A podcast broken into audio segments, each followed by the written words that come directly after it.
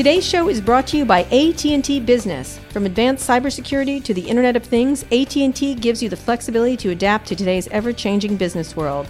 Learn more at att.com/agility. Today's show is sponsored by Synchrony Financial. Ambition lives everywhere. Synchrony Financial has the payments tools and technologies, promotional financing, and retail insights to help you achieve whatever you're working on. Learn more at synchronyfinancial.com. Recode Radio presents Recode Decode, coming to you from the Vox Media Podcast Network. Hi, I'm Kara Swisher, Executive Editor of Recode. You're listening to Recode Decode, a podcast about tech and media's key players, big ideas, and how they're changing the world we live in. You can find more episodes of Recode Decode on Apple Podcasts, Spotify, Google Play Music, or wherever you listen to your podcasts. Or just visit recode.net slash podcasts for more. Today, we're going to play an interview I did at the 2017 Texas Tribune Festival in Austin, Texas.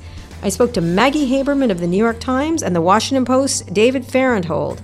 They're two of the biggest stars among journalists in the Trump era, with Maggie reporting on the chaotic Trump White House and David investigating stories like Donald Trump's sometimes dubious charity donations. Let's take a listen. Hi, I'm Kara Swisher, executive editor of Recode and host of the Recode Decode podcast. We're podcasting live from Austin, Texas at the Texas Tribune Festival, and we're on stage with an audience. And we're here with Maggie Haberman of the New York Times and David Fahrenthold from the Washington Post, both of whom are incredible journalists. And I'm a bit of a fangirl, tiny, but not that much. Um, so I have a lot of tough questions uh, for you. And we're going to talk about everything from the White House to how you guys started to where you think things are going. Uh, right now, so you're sitting up so straight, Maggie. It looks, I have to. You do. Otherwise okay. Gonna, right. Your posture I'm is excellent. I'm going to list if I don't. Yeah. so. All right. Uh, so let's begin. Let's start with you, Maggie. I, I love to when I interview most people. I ask where. Where, how they got to where they got. So, why don't each of you, first Maggie and then David, sort of briefly talk about how you got to the situation you find yourselves in right now? Sure.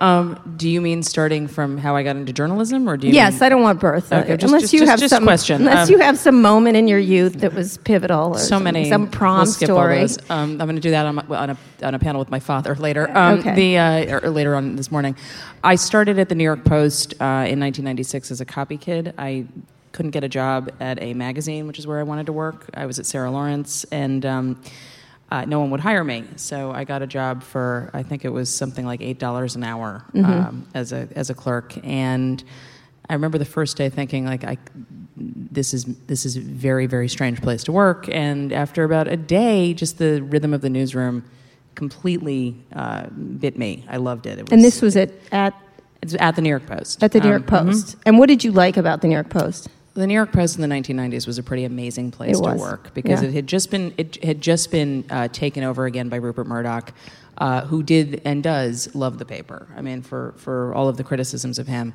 uh, he could still walk into the newsroom and lay the paper out, which most newspaper publishers and owners these days can't do. Um, and it was just it it was completely it was like you were plugging your fingers into some kind of matrix of the city it was just constantly alive Yeah. and uh, i went from there i covered city hall i covered um, rudy giuliani's final term i covered mike bloomberg's campaign which felt similar to me to this year because i was um, i was very angry when i was assigned to cover bloomberg's campaign because he was the loser who had no chance of winning he was the Right. laugher candidate and then he became the mayor um, in I ended up at the Daily News, back at the Post, went to Politico. I covered in 2011 Donald Trump's uh, flirtation with running for president, and I had dealt with him at the Post because. Um, at the tabloids, he was just omnipresent, and he was Yeah. constantly calling Page Six, the gossip page, um, very often as a as a source close to Trump. Um, Yeah. and uh, Sources close to the situation. so close to the situation, he had very similar hair to Donald. Trump. Or you'd say, And- one time I did sources close to the situation. If they were any closer, they'd be on the other side There of you them. exactly. Um, and so in 2015, I joined the Times for a sort of um, unclear assignment. Uh, I just was joining the team. I had been covering Clinton. Can, for can I, can I stop you? Sure. You were at Politico, though. I was. I and was. you that that's considered a blog or something like Recode or something like that. Why did you go there from the Daily News?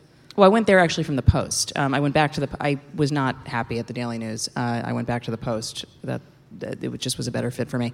And I went to Politico from the Post because it was a different job. It was national, and the Post had, you know, the tabloids in New York City have a have an uncertain future. Now they have had this uncertain future for a very long time, um, and they are doing better than newspapers in some other major cities, uh, mm-hmm. just because of the unique uh, nature of the New York City media market. But it was just a chance to make a jump, and so I made the jump, and I also didn't really have a clear role there, but I ended up covering 2012 with my colleague Alex Burns, who's now at the Times with me, who is one of my closest collaborators. Um, but in 2015, when I went to the Times, Alex went to the Times the same year, uh, he was on Metro. It wasn't really clear what I was going to be doing.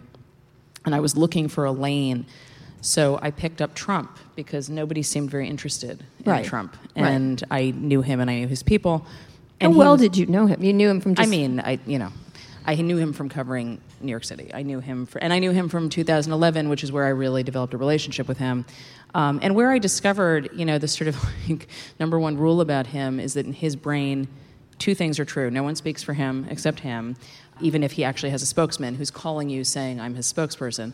And he believes that um, facts can be changed so that they are something other than maybe what you thought they were a day ago. So, the for instance to that was that I did this interview with Roger Stone in 2011, who's Trump's longest serving inside outside advisor. He has always yeah. had one foot, you know, sort of on the outside. I think recognizing, frankly, you survive longer that way with Trump. But I did this whole interview with him, and it was all about Trump. It was all about how Trump would run. It really wasn't about Roger. And Trump called me the next day and said, Roger Stone doesn't speak for me. And Stone was in all the meetings at this point. And mm-hmm. I, I mean, I, I knew this directly and it was it was an education and it was an education I shouldn't have needed but as with a lot of this you know until you experience it directly you don't really understand how right. unusual it is anyway so when I thought what was going to happen was that Clinton was going to win um, I wasn't certain of it I was reminded uh, by a friend that I had said at a barbecue where I had bumped into her in May of 2016 that I thought Trump might win um, just based on how things were going at that point but I still thought Clinton was the likely winner. I would go back and do whatever. I wasn't going to cover the White House, um, and I would see my children. And um, that is not what happened. That is not so what happened. That's how All I right. ended up here. but it's interesting. You did start off in a, in a, in, a, copy desk. I started off in the mailroom at the Washington Post. Oh, uh, did you really? Yes, I did. I delivered mail for people who later worked for me, which was always an interesting. um, what was interesting about it is really big jerks are mean to copy people or mm-hmm. you, mm-hmm. or lesser people, and very talented people are not. Like it was really vast, except for one, and I'm not going to name him, but you can guess. we'll, um, think, we'll, think, about it. So, Dave, let's talk about your background. You had started where? The Post. I, I, started at the Post as an intern in 2000, right after I got out of college. I was an intern too. Yeah, and basically came in at just the right time. We were making money hand over fist from the print paper back then, and I've stayed through all the sort of tumult. Uh, I was always sort of too young and cheap to get rid of when everybody else was getting buyouts, and it mm-hmm. lasted long enough to have seen the light on the other side. And you had you had come in for, just from college on the college. Mm, the college summer And where did you start at the Post? I started on uh, night cops. So I, yeah. I, worked for the Metro desk, and I'd come in at 7 p.m. and work till 2 a.m. and basically just cover homicides, car accidents, things like that. And then, a, as an intern, you did mm-hmm. that also. And then you were hired from the intern program yeah. into the Metro section. So then I was a two-year intern doing the same thing, and uh, the only way I got off night cops. Um, it's a, you know it's a job. You guys probably know this. I, I the, did it. The editors that decide to take you off night cops work during the day and don't yes. ever see you except yes. you, if you screw up. If you do a good job, they don't really pay attention to you. uh, and so the only way I was able to get off night cops was just luck that there was someone at the paper that they wanted to quit and they wanted to give her the worst job at the newspaper so she would quit. And that was my job. So they had to okay. get me out of it. Uh, so that's how I ended up working during the, during the day. I could still be there at night if that stroke of good luck and bad luck had not happened. Yeah, and so you, you so you moved where from there inside the post? Uh, so I covered uh, the police during the day, like the police chief, and then I've done all kinds of things. The environment. I was the New England bureau chief for a year, and I've been on politics since about 2010. 2010. So what moved you to politics? I was covering the environment, and had for a long time, and felt like um, I had in 2010 there had been a giant coal mine explosion in West Virginia that I'd spent a lot of time covering, and there had been the uh, Deepwater Horizon oil spill that I'd spent a lot of time on, and it felt like the environment beat was kind of at the middle of everything that year in a way that it would not be again. Um, and so they offered me a chance to go cover politics. And at the time, the Post was sort of shrinking. We were, we were unsure about our future, but it seemed like the thing that we were going to do the last thing we were going to do uh, was politics. And so, if you wanted a future at the Post, if you wanted to be the place where we thought was the middle of our, our mandate, that was politics. So I, I said yes and moved over. I first covered Congress and then um, covered like government waste, other presidential campaigns, all kinds of things within politics. And how did you move into what you're doing? So, because what you're doing is really wonkish, really. it's a, it's more into the data journalism, the idea that you actually do. It's not quite what Maggie does in the same way, but well, you. I mean. It, kind of was by accident. I had done these stories about government waste. It's been a Right. couple of years writing about government waste, and so much of that, like was, say price at HHS, for example. Yeah, right. Yeah. Oh, I'm sorry. Did I never, mention that? Never I'm gonna ask you about that later. I- Okay. the Politico stories about price at HHS have been amazing, but things like uh, I wrote a long story about the National Raisin Reserve. Um, which you didn't know we had a national. We do have a national strategic raisin reserve, Okay. uh, and uh, You need gi- raisins. Raisins, yeah. Yeah. It's, it was an amazing story. Yeah. Uh, That's pretty cool. then uh, like a giant underground cavern under Pennsylvania where the government keeps 28,000 file cabinets full of personnel records.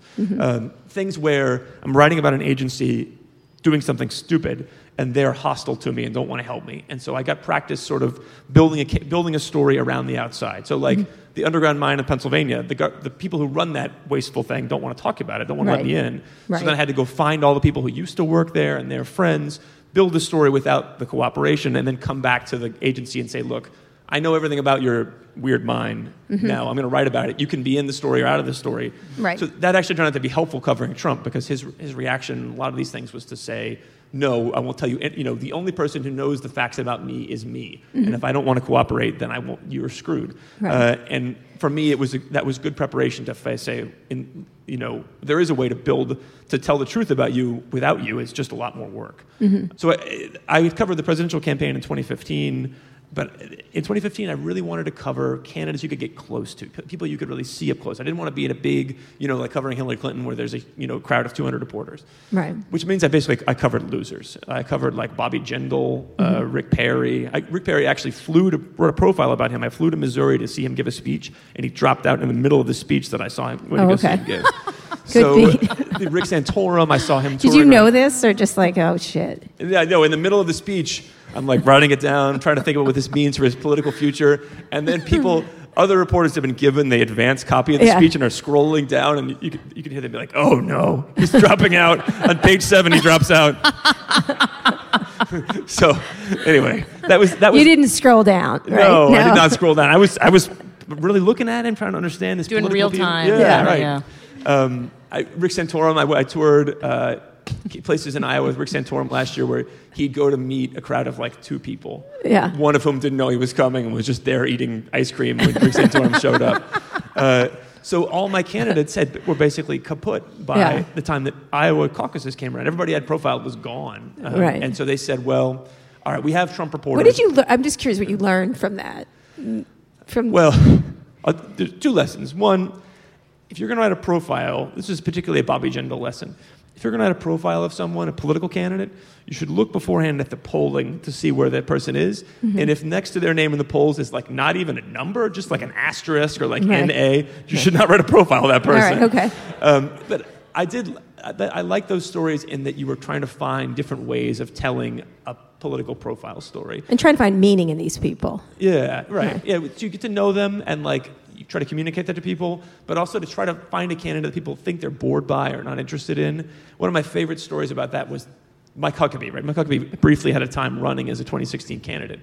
How do you profile Mike Huckabee? Well, he is amusing, if not appalling. But go ahead, move on. So we just, I read all of his books and read a lot of interviews, and the whole profile was just a list of things that Mike Huckabee had condemned as immoral over his life. It was like 180 things. Mm-hmm. That's And it- all? you- Wow. You, could see over his life as he, remember he was the skinny governor for a while, sort of a progressive uh, Republican governor of Arkansas, and then he was like fat and conservative again. And right. you could, the his weight was when he his political Right. leanings were depending on his weight. Okay. Right. And the things, right. the things that he condemned changed over time. Like there was a time when he was condemning grits and gravy. Grits and gravy is bad. You got to eat vegetables. You know, America should be healthy. Right. And then once he became this sort of like, screw you, Michelle Obama, I'm going to eat grits and gravy candidate. Right. Three years later, he was like, I hate people who tell me I can't eat grits and gravy. Right, right, Uh, right. So just like trying to find a way to tell a story of Mike Huckabee just in the timeline of things that he was condemning. Um, that, so, those people while great experiences covering them, nobody read those stories. And so. I got basically put on the Trump story as a one day thing. In February, on caucus day, they said, look, here's a guy, uh, Donald Trump. He's been on, married three times. He's been on the cover of Playboy twice. He's about to win Mike Huckabee's Iowa, we thought. He, in the end, he didn't win. Um, but, or Rick Santorum's Iowa. Go there with him on caucus day and just sort of watch what he does, how he interacts with voters. And that's when I saw him do this weird thing where he gave a big check to uh, this. He stopped his rally and gave a big check from his foundation to Was somebody. it a big one of those big checks? It was too? literally a lo- it was Large check. dollars. It was like a golf tournament size check. Right. So you could see it from the back of the room, and it made me say like, well, what the heck's he doing? Like, can you give away checks from your foundation in the middle of a political event? No, actually, no, you can't. Um, but also, where's the rest of the money? You know, he said he'd raise six million dollars. I saw him give away a little bit of it. I'll just call the Trump campaign and say, hey, where's you know he raised six million dollars for veterans. Who'd he give the rest of it to? And I thought that would be like a two or three day story. Write that, move on to something else. And it said it was like because they wouldn't tell me, it became something that lasted for months and months and months. This episode of Recode Decode is brought to you by AT&T Business. Whether it's helping to protect your data, empowering your people, or making faster, more informed decisions, AT&T has the network solutions and people to make it happen. Discover the power of AT&T at att.com/agility. Today's show is brought to you by Synchrony Financial. Ambition lives everywhere. At Synchrony Financial, they believe your ambition isn't something you just look forward to, it's what you work forward to. That's why they partner with businesses to help provide payment tools and technologies, promotional financing, and retail insights. Every day at more than 350,000 partner locations, they help people and businesses fulfill their unique ambitions, big and small, for themselves and their communities. Because at the end of the day, when customers succeed, businesses succeed. And when we all work together, we can achieve more than we can alone. The only question is, what are you working forward to? Learn more at synchronyfinancial.com. So essentially, both of you just uh, fell into this, like by accident, and Yeah. because you were losers, essentially. We So, were. yep. We were. like pretty much. true. So Thanks for having us. no problem. um, now you're the most important reporters in the world for now. Um, so you essentially fell into this.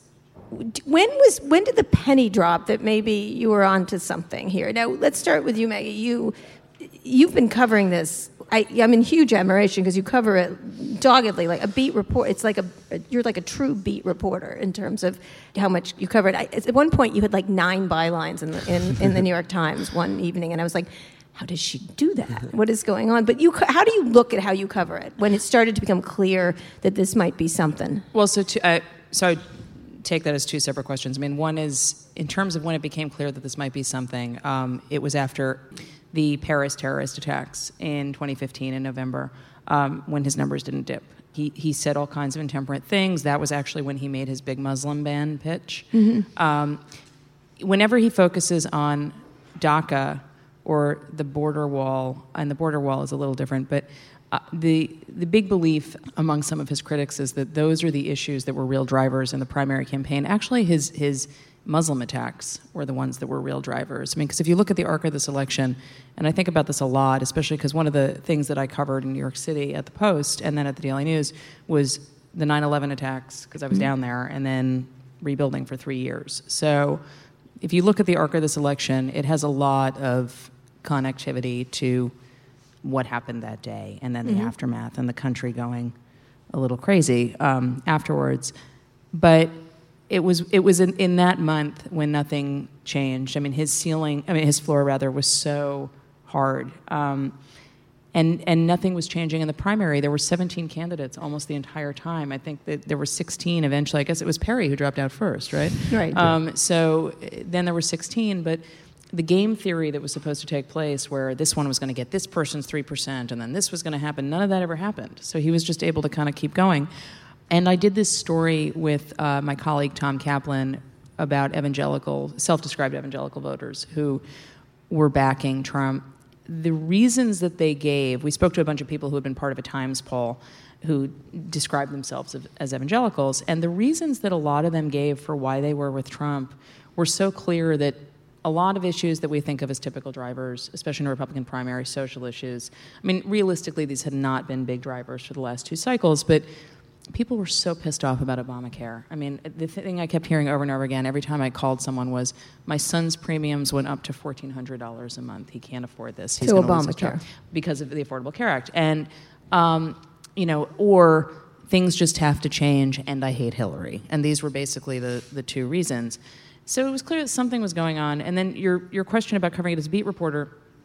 I was trained um, by this guy, Greg Birnbaum, who is now at NBC. He was my editor uh, for a really long time. He was my editor at The Post, and then he was my editor again at Politico. And his whole thing is just don't get beat, don't get beat, don't get beat. And so, like, I literally look at everything as like tiny little increments. And I do have this problem sometimes where I have to trouble stepping back and seeing how everything knits into a bigger picture because I cover everything like I'm like I am on like some kind of cops and crime beat where it's like Donald Trump said today, police said, um, Right. But, but that is basically my approach because he also he says so much that like and especially in the campaign that was one of his tricks was that he would say seven different things and people would either hear what they wanted to hear or nothing specifically would stick. Whereas with Hillary Clinton, you know, the emails were basically like the one thing that everybody remembered or would hear. That is still how I cover him, but it's much harder to do that with a White House beat. It's just different. Right, and so you do it. The reason I want to get to it is eventually to talk about the incrementalism of how it's covered. So it never, you never see the larger picture that everyone gets on that uh, that wheel essentially. That's well. That's part of why my my my frequent collaborator Glenn Thrush is a lot um, better at that than I am. So he often pulls me off the wheel and you know parks me nicely on a piece of newspaper and lets me roam around and nibble on some food. I do force myself to take breaks and sit back and kind of look at the pattern of what I'm what I'm looking at, or look back and say, how does this relate to something he did in the campaign? Um, you know, even something simple like I did a story a couple weeks ago about his opioids commission and their first report. They did this report and he announced a national emergency. But not really, because the government hasn't actually declared a national emergency on this. Right. And so, but that just disappeared under a wave of, you know, North Korea and, you know, a million other tweets. well, well so- I want to get to that idea of, of the exhaustion level that that you must be exhausted and we're all exhausted because of you. Thank you. Um, I'm sorry. You Uh, could all be sleeping, though. Yeah. Um, so, but you have had a different approach. You, you focused in on Chernobyl. You have a book about this now. Wh- why did you then focus so intently on this? What did you think it meant? Well, uh, first of all, I could focus. Explain it, it, it- Explain it. He just doesn't give what he says he gives, right? Pretty much. Yeah, I mean, we, the, the short version of what happened with his charity was that, of his veterans promise, was it started out him saying I was gonna, he, was, he had gotten $6 million for veterans, of which $1 million was his own money, uh, and he was going to give it away. And I just wanted to find out if he'd done it. And he hadn't, basically. Uh, it, it took me forever to figure that out. Finally, uh, in May, I spent all this time sort of searching for evidence that anybody had gotten the money that Trump said he was going to give to veterans specifically. And then Corey Lewandowski, who was Trump's campaign manager, now a Harvard fellow, uh, c- called and said, uh, I can tell you for sure Donald Trump has given away his $1 million to veterans, but I can't tell you um, who got it or when or in what amounts. It's all secret. It's all totally secret. And that's you can't take that for an answer. I mean, we wrote a story saying that he said that, but you can't. tr- I mean, you can't trust anybody saying that. Uh, So I went looking for proof, basically, that Trump had given this money away, and I was on Twitter basically saying, "Hey, has anybody gotten even one dollar of this million dollars Trump says he just gave out of his own pocket to veterans?" And I spent all day searching for it. Couldn't find any evidence of it, and at the end, thought the problem was me. Like, Right. this was a stupid Which I way think reporters do. Which I think reporters Yes, do a lot. true. They assume it's not their. One of my problems as a reporter is that I'm basically an optimist. Mm-hmm. I basically, if people say they're going to do something, this is in spite of so many years of covering politics. Mm-hmm. If people say they're going to do something, I believe them. That is Right. shocking. I know. Shocking. It's a handicap, and Ah. it means that I'm constantly being surprised Yeah. by things. Maybe that's good. Yeah. and so in this case, like I thought, okay, well maybe you know, he probably did give this money away, and I've spent a day searching for it and I haven't found it. And what it turned out, so I had been putting at real Donald Trump in all of the, my tweets looking for this money in the hopes Right. that he would see it. Uh, and the reason I couldn't find it was because it didn't exist. He Right. had not given the money. Uh, only after I made this big show of looking for it did Trump actually. Which you did. away. You used Twitter to do that, and Yeah. you used, you took pictures of your notes. You did all kinds of things, which I thought was rather clever. It's a really. Int- it's Yeah. also you're sort of giving away the story. That was well, that was sort of the beginning of it when that worked, right? Trump saw what I was doing and then actually gave the money away. Uh-huh. Um, that was two things. One, uh, we the editors realized that this was interesting. Like there was this big, he gave this big press conference at Trump Tower where he excoriated the media, media for like making him live up to this promise he'd given on television, and all, and so the editor said, "Wow, like if he's willing to do that."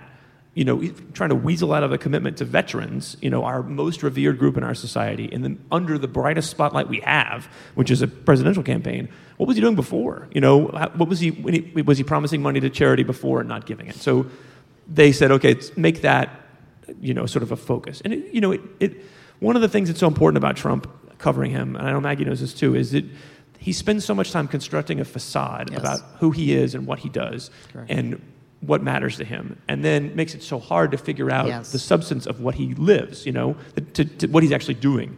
And so in this case, Trump had for many years understood that to play the role of like Bruce Wayne, basically, like millionaire, playboy kind mm-hmm. of figure, you had to be uh, generous and generous in kind of extravagant ways. And so he'd been promising to give money to all these different people. Uh, but in private, he had been doing as much as he could to avoid giving anything to anybody. Mm-hmm. Um, he didn't feel the moral yep. compunction that he, that he showed the world that he felt, he didn't really feel. So that, that, was it, that was something, an interesting line of coverage. I thought an important thing to say about him. But I could only do that because we had people, other people at the Post who were doing what Maggie was doing and, you know, following Trump around, writing stories about the campaign. I mean, mm-hmm. I could only do it because there was we had a big enough staff to do everything. And what did you think that represented? And Maggie, mm-hmm. Your thoughts on this. What do you think it represented of him doing that? Because you picked one thing, which I think is very indicative of everything else, pretty much. Yeah, I, I, to me, it was really he clearly had thought it was important, an important thing to say about himself that he was generous, that he was going to give money to people. Because he would often say, like at Howard Stern, "Oh yeah, Celebrity Apprentice, yeah, I'm going to give all the money for charity." I think there, there's two sides of Trump's character, at least his pre-presidential character. One was. I'm the richest man you could possibly imagine. I live the life of Scrooge McDuck, basically. I have so much more money than you could, than I. Like the first I line. Swim in it. Yeah, the first line of The Art of the Deal in 1987 was, I have so much money, I don't need any more, right? Mm-hmm. I'm so rich that I couldn't use any more money.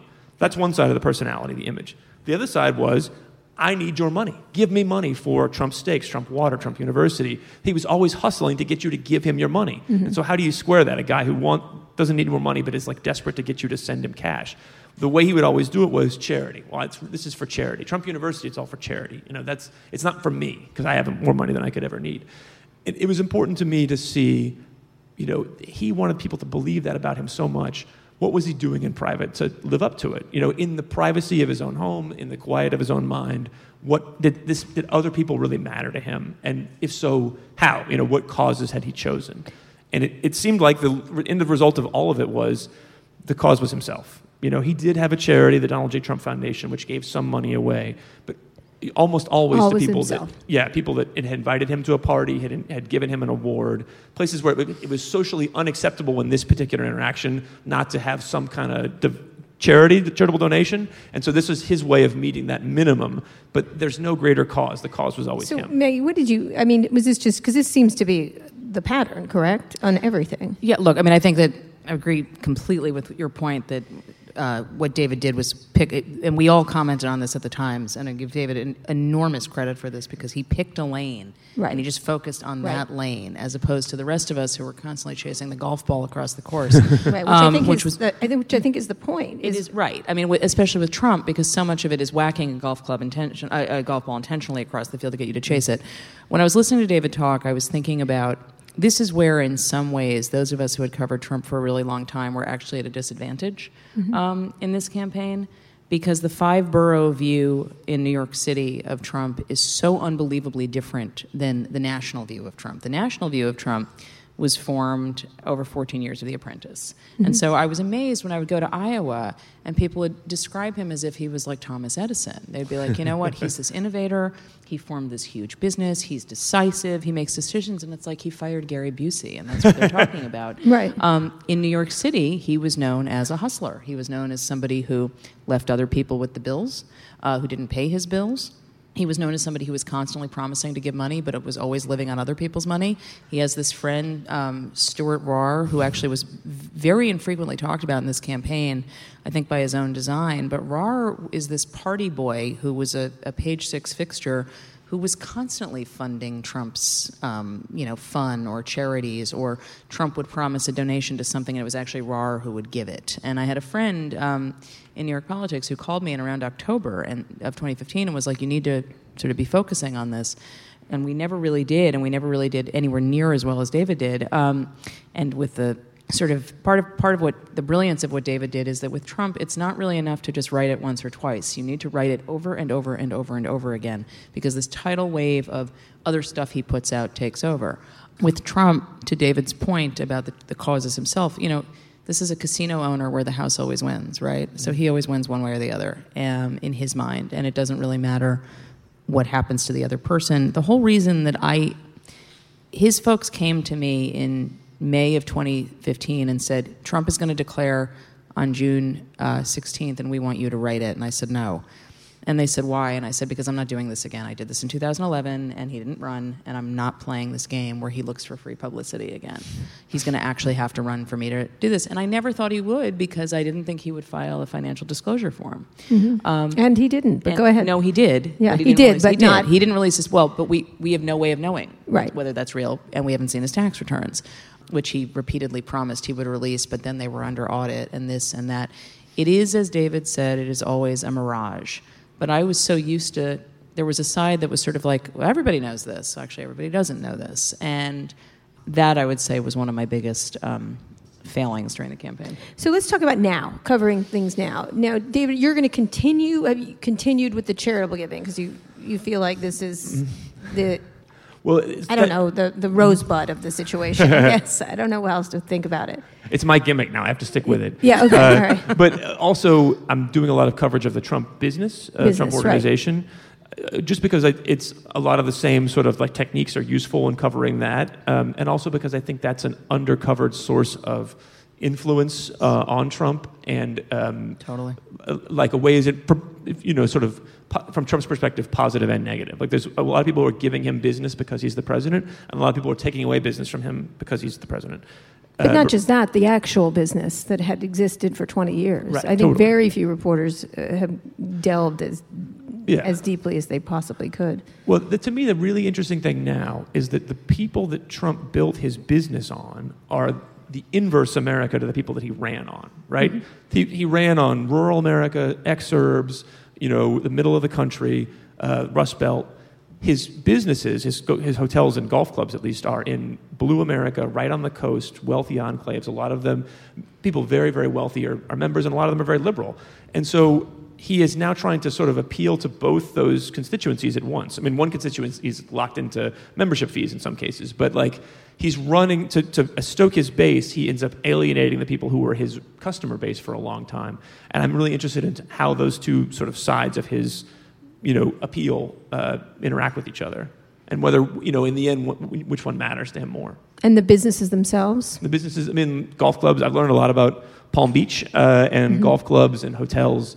Uh, yeah, it's really interesting. I mean, they make it. The Trump people make it extremely hard to figure out what's going on with their businesses. So we've done things like try to figure out all the people, the charities who rented out ballrooms and, and hotel rooms, all the NBA teams that stay at his hotels, people that pay him a lot of money and have other choices. Because you think about his businesses, none of it's really necessary, right? He's not like he's selling auto parts, right?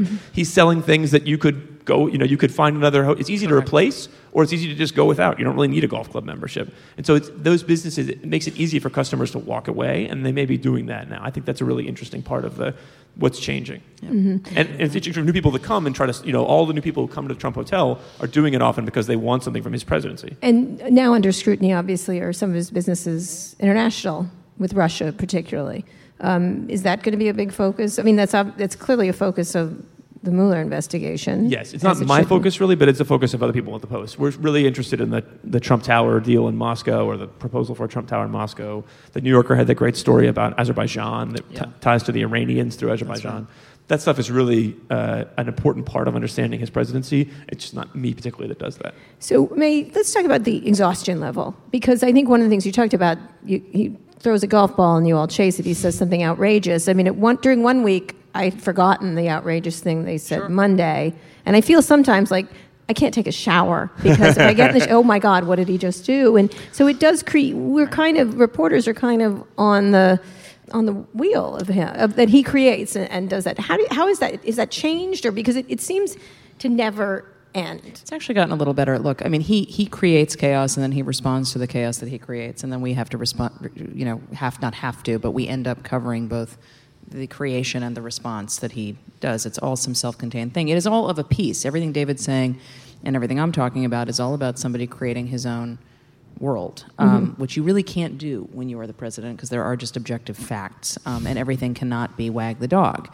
Um, and so I think that one of the challenges for us is figuring out how to explain to people, and I was thinking about this again as David was talking, how to show people that the reality is different than what they are hearing and maybe even seeing. Um, and I think that in our coverage, I don't mean the Times, I mean just the broad spectrum of coverage.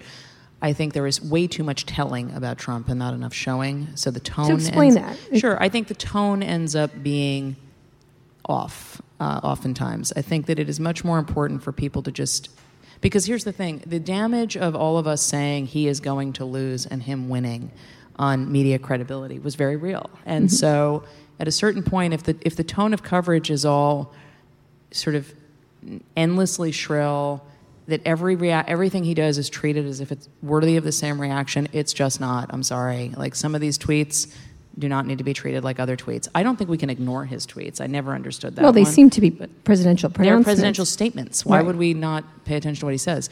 Um, but it is for the exhaustion factor to take it back to what you were you were asking. It is important to start kind of figuring out what the rhythms are. The problem, certainly at my paper, I think it's actually much less so at the Washington Post is that the people who covered the campaign were just fundamentally different than the people who covered the White House. And so uh, the Washington Post has a lot more people in their White House bureau who cover covered the campaign.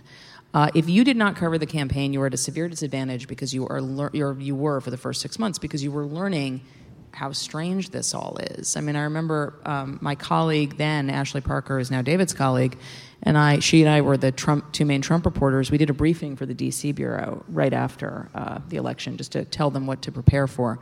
And people thought I was kidding, based on a lot of what, what did I you say?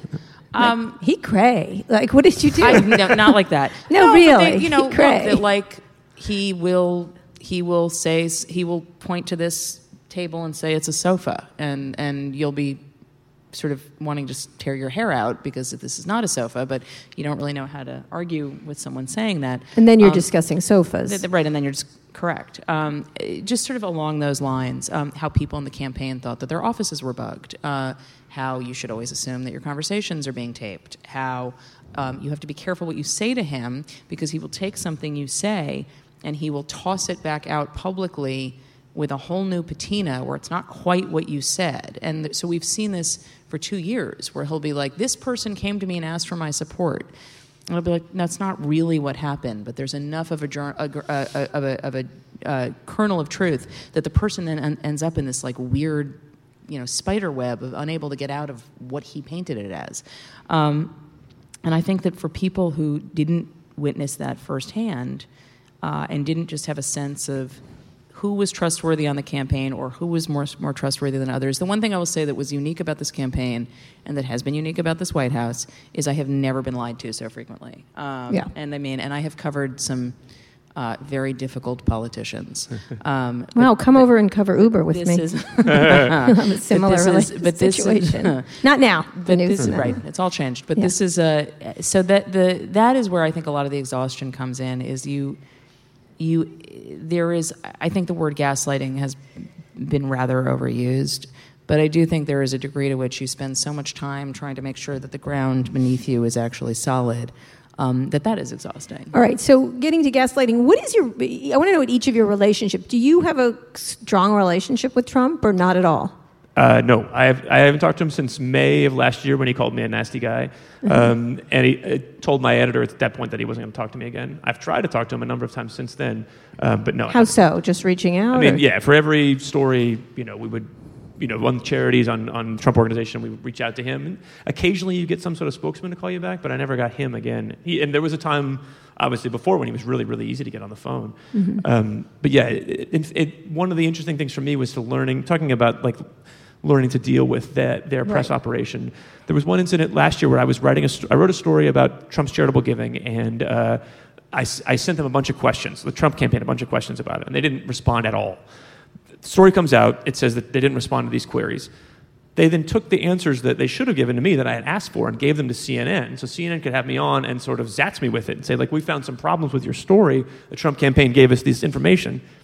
So what I started doing after that was posting all my questions on Twitter. Like, you know, here are the questions I asked. Because just because I think readers, when they see you say Yeah. the Trump campaign did not decline It looks like you didn't do your job. yeah, yeah. They they think that when they, when you say like, oh, they didn't comment, they imagine a scene out of like the movies where they're like hauling the you know the pre- the president by, and you're like, do you have any comment? And they just don't say anything. But no, you sent them like a long. You gave them like lots of Yeah. ways to answer these questions. So that's been part of my response to that. They didn't do it to me again after that. Um, After you put it on Twitter. important. after I started showing on Twitter, like this is this is what I asked for. They didn't respond. Right. Um, I want to get to using that and, and also where the media is next, but what is your relationship with him? I suspect you talk to him a lot. I wouldn't. I wouldn't say whether I do or don't, but I don't. But I think that um, the idea that somebody has a relationship with him, I just think it's like a flawed premise. Nobody Okay. has relationships with him. I mean, he's everybody is disposable for him for the most part, with like literally maybe three exceptions. And so, and I don't mean in the media. I mean like in his life. Um, so I'm not talking about a relationship. You go out to dinner and no, no, no. I know what you mean, but I mean, but what I mean is that like even these things of sort of like when do the he he speaks to people for when they're useful to him. I have had a I've had a very very up and down relationship with him um, over several years, uh, but a lot of it is it's it's he's obsessed with the New York Times. Yeah. like it's really hard for me to. So I'm just curious that. about that because he insults Um, you at the same time that I it it feels like he must be talking to you just from my reading of your stories. I don't want to get into. You don't have to say if you but, are. Um, but he. But what I will say is that he's he's like laser focused on the Times approval um, because the Times is you know New York elite, and it's the elite that looked down on him and his father in his mind um, when they were outer borough builders, and uh, it's a stamp of approval. I mean, uh, to David's point about sort of the the Bruce Wayne narrative that Trump tried to craft for himself. I kept thinking about this, and I'm, I'm, I'm, I am totally avoiding answering your question. Yes, just I in see case that. you're not clear. Um, Don't worry, I'll ask again in but one of the one of the but one of the things that I was thinking about um, that you said that was really interesting was about the whole like the way you get accepted in society is you know give money to charity and that's definitely true in new york and there were times when he did do that he made donations to the gay men's health crisis um, in uh, the 80s because that was socially acceptable and that was seen as the socially good thing to do but it's when you were talking i kept thinking about this story about mike bloomberg from 2001 when he was running for mayor and it was in the times and it was one of the best stories i have ever read about him written in like May of 01 or something. And the lead was Mike Bloomberg showing up at a party in, I think, the late 80s or 90s and seeing the invitation list. And remember, Mike Bloomberg is from Boston. And he sees the you know names uh, hosted by you know Ron Lauder and this one and that one, and he turned to whoever he was with and he said, "How do I get my name on this?" And that's how he became a huge philanthropist. But there's two ways to do that. You can actually give your money if you have money to give, and then there's Trump, who has not really given of his money and of whom there have been huge questions about how much money he actually has. Right. Um, and anyway, so that's the, but because of that, because of how New Yorkers have been written about in the Times, in part, that is part of his sort of obsession with the paper With and you. wanting it to. His first, his first big interview was after he won was with us. He came and he came to our offices. We didn't go to him. Right, but you have very good sources, and I'm I'm guessing he's one of you have you maintain good sources at the same time that they hate you. I don't talk about mm-hmm. sourcing. All They, right, they do hate me though. They do. to be clear. But like Doesn't one feel like example of the, the way that he, you know, in public excoriates the media and in private craves their approval was. Right. Remember, like four healthcare bills ago, Yeah. when the House pulled its healthcare bill dramatically. You know, Yeah. Trump at that point was really into the, you know, I hate the media, I hate the media, the media's terrible. Who did he call? He called Costa and you, Yes. right? To tell Right. you Yeah. Trump had a piece of news that people didn't know, which was that they, the House was going to pull its healthcare bill. And the two people he told were the Washington Post and the New York Times. To be clear, I had asked earlier in the day, and I'm pretty sure Bob did too, um, if we could talk to him. It wasn't Right. as if we were on speed dial. However, he did So return the let's call. finish up talking about that concept of. Uh, we haven't gotten to Hillary yet, but that's okay. Um, she wrote a whole book about it. And, uh, Right, you can read her book. Yeah, you can read the book. It's actually a terrific book. Um, it's angry, which I like. It's an angry book, which is always a good book as far as I'm concerned. Let's talk about the attacks on the media. Do you think it? Ma- I mean, obviously, as a media person, you have to go. Of course, it matters. But is it more of what does it feel like right now? Because now it seems to work among the base. Because he did it. Did he do it last night again? Uh, or, or did actually, he? No, no, no. I think he did. John N- McCain? I think he, I think he did NFL. He did NFL John. McCain and Yeah. Someone else. Yeah. I don't know. Does it does it work? Do you think it's effective, or, or does it make you scared? Or because I know there's a lot. There is a lot of pearl clutching in the media. Like I can't believe he said that. I, at one point there was a there was a whole bunch of reporters. I was in in Washington and they were talking about this and they kept saying.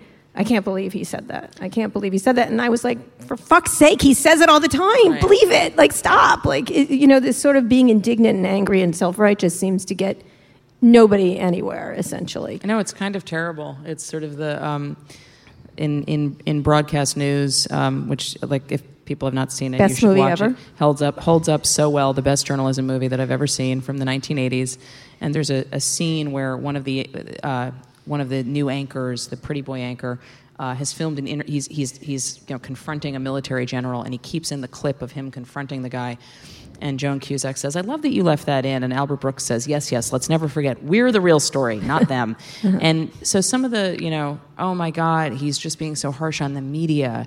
Like nobody, nobody gives a shit about Right. the media being uh, treated poorly. And I think that, you know, is our rating less than Congress in public approvals now? It's a pretty close. I don't know. So- Lower than Congress is hard to do. I mean, is. It's just a nine. mathematically. N- maybe, but I mean, I think it's not. It's not far. So, I think it works for his base. What I do think is that, to David's point about the public screaming, you know, I hate the media, and then hello, is that um, there are some of his supporters who aren't really in on the joke. And what worries me is is two things. What worries me is people taking individual actions against reporters um, that are potentially dangerous because there have been an increase in threats, I think, made against people. The other thing that worries me is just there's this creeping crackdown on transparency. Uh, Right. And the AP did this story the other day that was really important about, you know, state to state, you are seeing an effort to respond less to FOIA requests. Uh, you are seeing information provided less. We know that this administration has scrubbed websites, um, has not answered FOIAs, uh, is not releasing White House visitors logs. Just and and I'm not even sure that they're holding on to the visitors logs. That's what scares me more than Right. anything. The lack of transparency. Yeah, which is, I think, ultimately what the screaming about the press hides to some extent. Right. The idea of that. But and at the same time, it's hard to not do a better job. It's see, I, I like it better when people aren't talking to me. I'm like, yay. No, it's better. no, I, look, look, it's like I don't. We don't. Right. This isn't about. We didn't. We don't need a hug. Like that's Right. not what we're in this business for. Um, well, a few people, but go ahead. well, um, I don't. Some people need a hug, but I don't. I also think that like people constantly posting, you know, Instagram videos of themselves asking questions of, "Here's what I did in the briefing room." Like I don't think that that helps any of us. I just don't. I, I feel like um, the sort of outrage, I mean, it's important. I think it's a bad thing that he's attacking the media and undermining our credibility. The response from us, to your point, cannot be outrage. It cannot be that we make ourselves the story and the sort of, you know, right. I feel like the bashing the media. You know how like con- con- country music stars get like an extra 10, ye- 10 years on their life when they go to Branson. Like you're washed up and you go to Branson, you can last another ten years. Right. Uh, that's what bashing the media does, right? It would run out of everything. David Clarke from uh, the Milwaukee sheriff. People died in his jail. The rest of the county's turned against him. He loses his job. What does he have left? Bashing the media. And I don't, want- you know, you can you can live for a long time as a conservative uh, activist on that base anger by stoking anger at the media, and that's bad also. But by us being outraged and take, taking ourselves out of the job that we do to become right.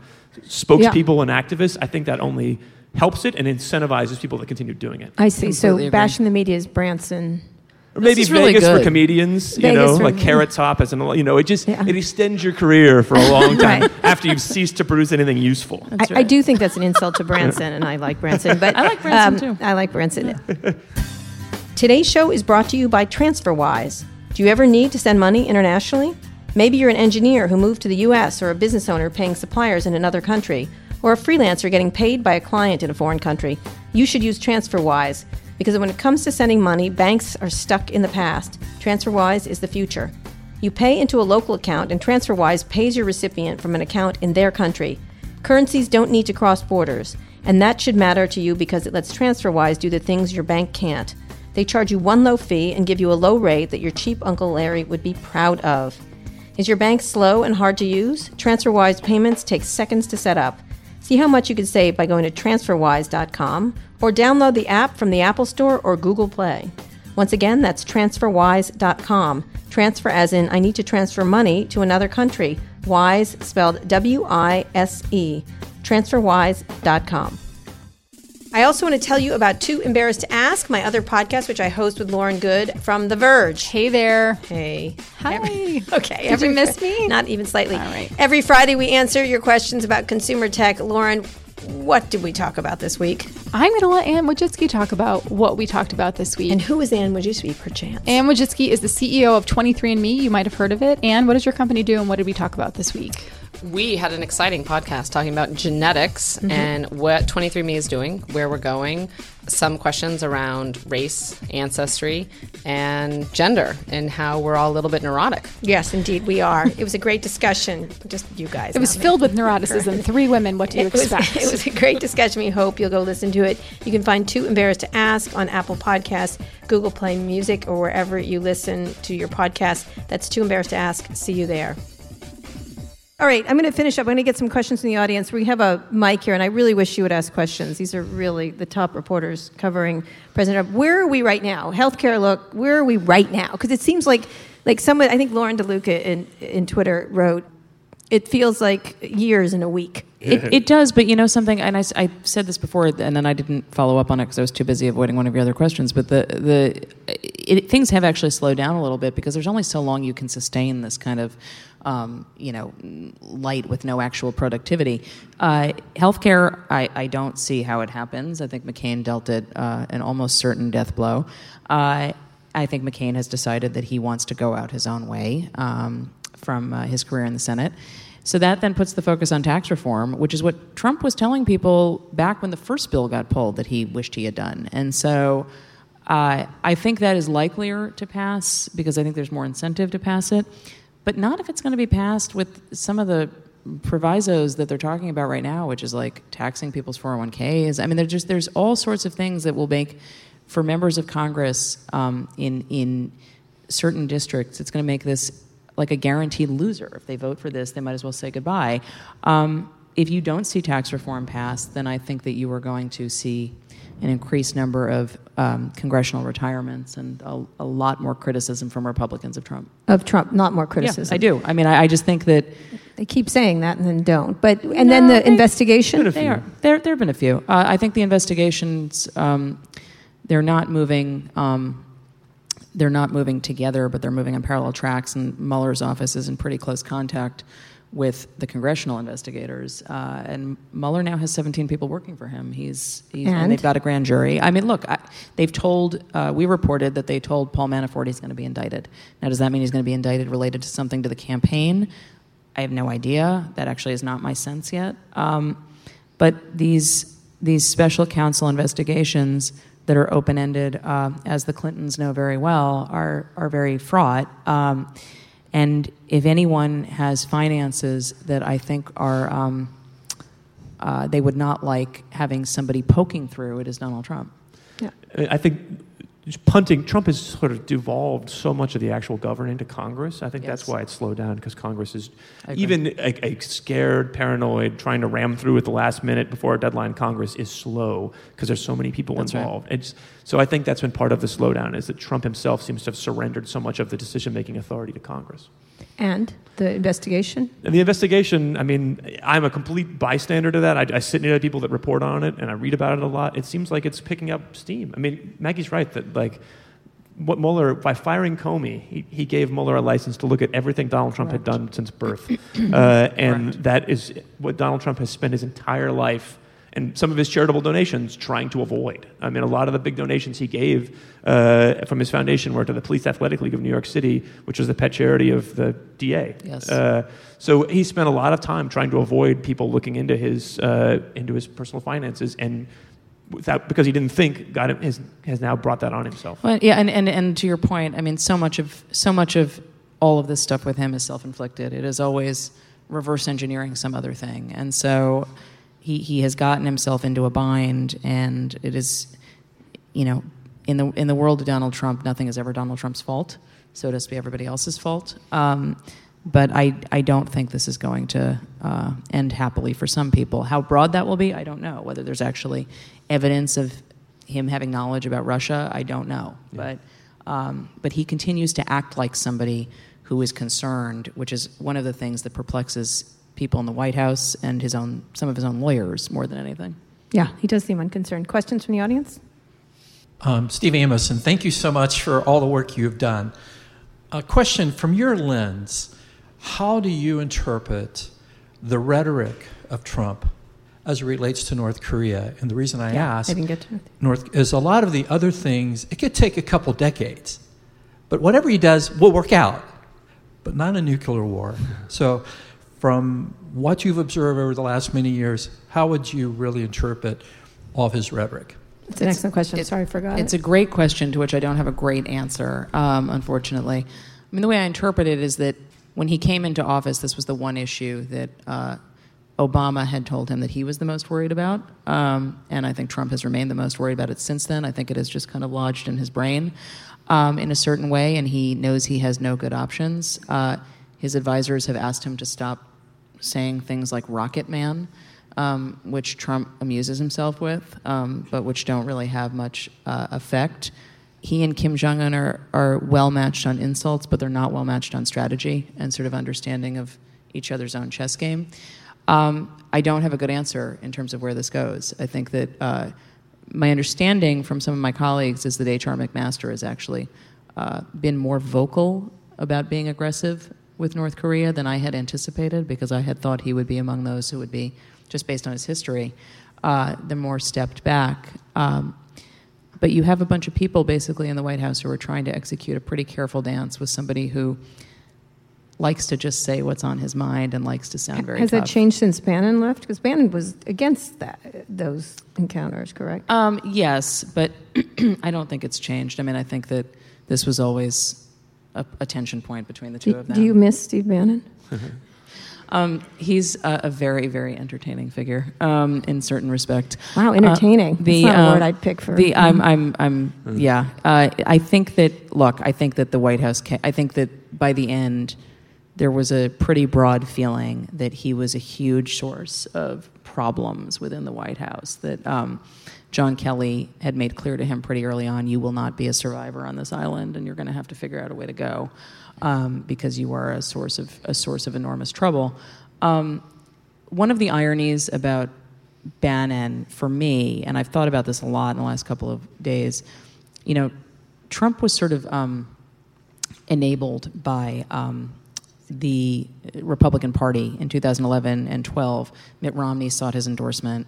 Um, Reince Priebus thought he was wrongly thought he was a major donor, which is why Reince Priebus kept going out. I mean, I will never forget um, one of Reince Priebus's people saying to me in 2011 when I said, "Why is Reince not speaking out harder about the birther stuff?" This person said, "You don't understand. Trump is going to do a major fundraiser." And I said, "Yeah, I, you're right. I don't understand that, um, but um, that is true." So, but Trump basically was like mainstreamed that way. I mean, he was this total fringe person at that point who was screaming about the birther stuff, which Andrew Breitbart, the person whose website, the, the website's named for Andrew Breitbart, he rejected Trump very, very forcefully in 2011, rejected the birther stuff. Uh, so this is not what conservatism, uh, conservatism is. And uh, Trump got mainstreamed, and then the party kind of couldn't get rid of him, even though they sort of wanted to in 2016. Trump mainstreamed Steve Bannon. I mean, Steve Bannon was sort of on this fringe with Breitbart, and he brought him into the White House. And so the idea that the White House now feels like they're going to say, don't listen to Bannon, you made him your chief strategist. What did you think was going to happen? Right. Anyway. Fair point. One more quick question, just right here. Hi, uh, thank you all for being here this morning. It's been a great discussion so far. My question is in consideration of the sort of command that Trump has over the news cycle, if y'all had, if we could fantasize about a time where y'all had the resources and time to focus on another person or another situation, Such a good what question. would y'all be interested in covering? Such a good question. What would you cover, David? Uh, you mean within politics or anything? within, I mean, I think within politics we are shifting slowly to cover uh, people in Congress, and I think Mitch McConnell is the most fascinating figure. Someone who is like, there was a Alec MacGillis, this person who used to work at the Post, wrote a book about him called The Cynic, right? Mitch McConnell. Mitch McConnell had been so cynical about using, stoking the sort of Fox News conspiracy theory right to, to lift his people into power and thinking that he could then control it. It's like once we get the power, we don't really want to do all that crazy stuff that these people want us to do. We'll then, you know, be able to enact tax reform and you know, do sort of more mainstream conservative things. And now he created the monster and it's eating him now. And so McConnell, as cynical as he thought he was, he was wrong. He was idealistic in some ways. And to watch his vision for what this Congress could do with Trump as president completely disappear and to think mm-hmm. about what his future is, I think he's a really fascinating figure and would like to read. I mean, he's the opposite of Trump personality wise and so Yeah. sort of hard to write about, but his view of American politics and his own place in it has been completely upended in the last few months. God, I'd never imagined the word fascinating and Mitch McConnell in the same sentence, but go ahead. Where would you cover? Tourism in Hawaii? What? yeah, I, I- I'd like to go cover science. Honestly, like I'd like to go. I'd like to go do some entirely different beat.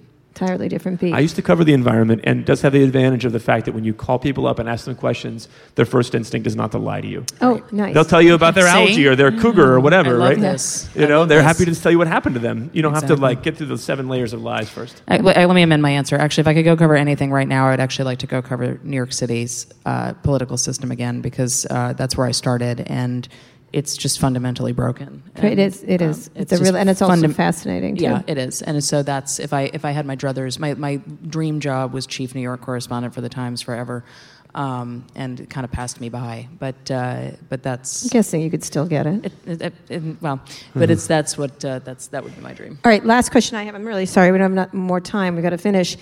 You're on the Twitter a lot, and we were just talking earlier. You really, you really do come So close to close to that giving it away. line, and you use it for work. You're not quite as fun on Twitter, but it's good. It's how you use it.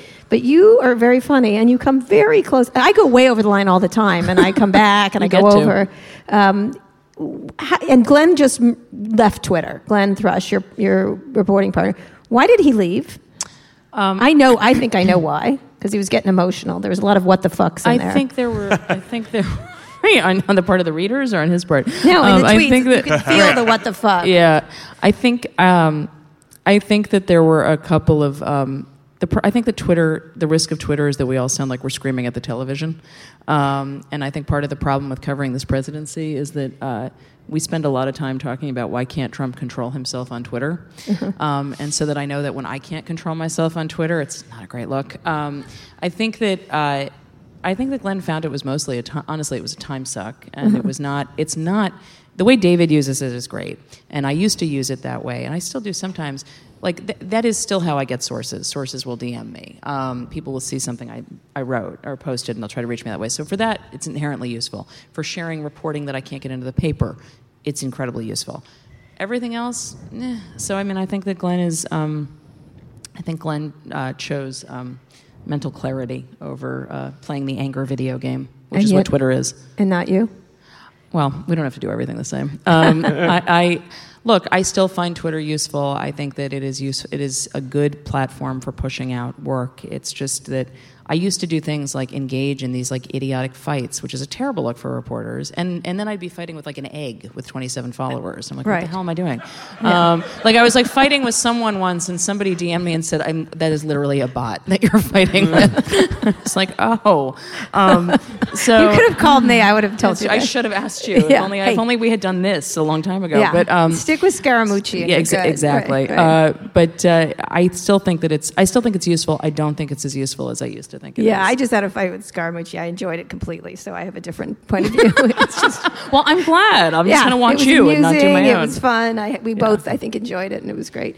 Um, very last question. I know that we have to absolutely go. Is so? Are you optimistic or pessimistic about the state of the world right now? David, you first. as I said, I'm naturally an optimist. I do feel like domestically, the worst sort of fears of what the Trump administration would bring in terms of damage to democracy and sort of gathering of power in one place have not come true.